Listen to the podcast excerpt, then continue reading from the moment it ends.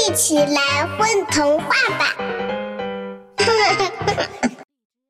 亲爱的，大朋友、小朋友们，大家好，欢迎收听《混童话》，我是你们今天的主播合唱。橘子熊和苹果兔是一对好朋友。有一天，苹果兔到橘子熊的家里做客，发现橘子熊收集了很多破旧不堪却非常值得珍惜的一些东西，他都不舍得扔掉，弄得家里呀乱糟糟的。聪明的苹果兔想出了一个两全其美的办法，它究竟是怎么做的呢？我们一起来收听今天的童话故事《橘子熊的破烂儿》，作者蓝梦醒。苹果兔来找橘子熊，看到他的家里到处乱七八糟的。橘子熊，你该做个大扫除了。苹果兔说：“嗯，我也觉得家里东西太多了，经常找不到想找的东西。可是……” 你知道，我不擅长整理。没关系，你负责清扫，我来帮你整理。苹果兔扫视了一遍橘子熊的房间，接着说：“橘子熊，你有很多破烂儿啊。”我有很多破烂儿。我不知道你说的破烂儿是什么东西。在我看来，我房间里的东西都是我的宝贝。橘子熊争辩道：“在橘子熊的床底下，苹果兔发现了一个落满灰尘的盒子。打开盒子一看，里面装满了干树叶。这些叶子不是破烂吗？橘子熊，我替你扔掉吧。”“哎，不能扔！”橘子熊夺过那个装满叶子的盒子，“这可不是破烂。”这是我俩第一次去秋游时一起捡的叶子，每年冬天我都会拿出来看看，回忆起那个满山红叶的日子，我会在冬天也觉得特别温暖。这样啊，可以借给我吗？那当然了，你是我最好的朋友。在橘子熊的窗台上。苹果兔发现了一堆大大小小的鹅卵石。橘子熊，这些破烂鹅卵石总可以扔掉了吧？它们太占地方了。绝对不行！橘子熊跑过来，张开双臂护住那些鹅卵石。这才不是破烂鹅卵石，这是我们第一次去河边钓鱼时一起捡的鹅卵石。每年夏天。他们都会提醒我叫上你再去一次小河边。美好的时光需要每年重温。那好吧，可以借给我吗？为什么不可以啊？你是我最好的朋友。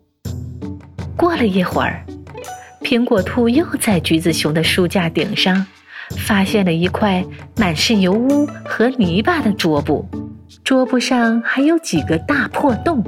橘子熊。这块桌布真的完全不能用了，总可以当破烂扔掉了吧？苹果兔大声问：“千万别扔！”橘子熊快步走过来，抢过桌布，藏在了身后。这绝对不是破烂桌布，这是我们第一次去野餐时用的桌布。可是它上面有这么多油污和泥巴，你为什么不洗一洗再收起来呢？苹果兔觉得很奇怪。不能洗。这不是普通的泥巴，橘子熊认真的回答：“你忘了，那天回来的路上，我不小心摔进了水坑里，是你用这块桌布帮我擦掉了身上的泥巴。看到它，会让我总是想起有你这样一个好朋友，这让我觉得自己很快乐，很幸福。”我明白了。这个也借我吧，完全没问题。橘子熊又爽快的答应了。做完大扫除，苹果兔拿着那些东西回家了。晚上，橘子熊觉得非常累，他早早的就上床睡觉了。苹果兔呢？白天回家后，他把橘子熊借给他的三样东西拿出来，用那些干树叶，他做了一幅拼贴画。画里是一只熊和一只兔子在树林里捡树叶。用那块桌布，他按照那些污渍和泥巴的印记，画了一幅五彩斑斓的抽象画。至于那些鹅卵石，他挑了几个，涂上颜色，画上花纹，做成了彩蛋。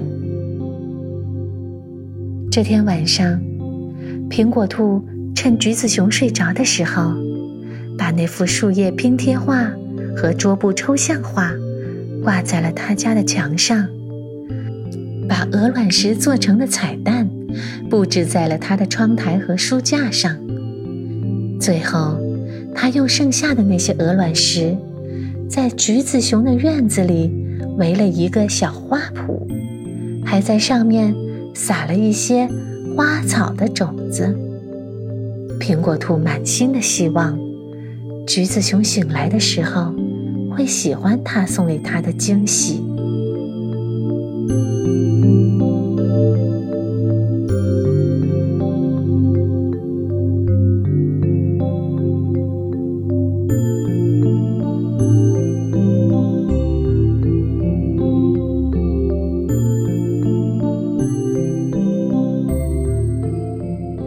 大家好，我是阿雄，我是故事里的橘子熊。我是苹果兔。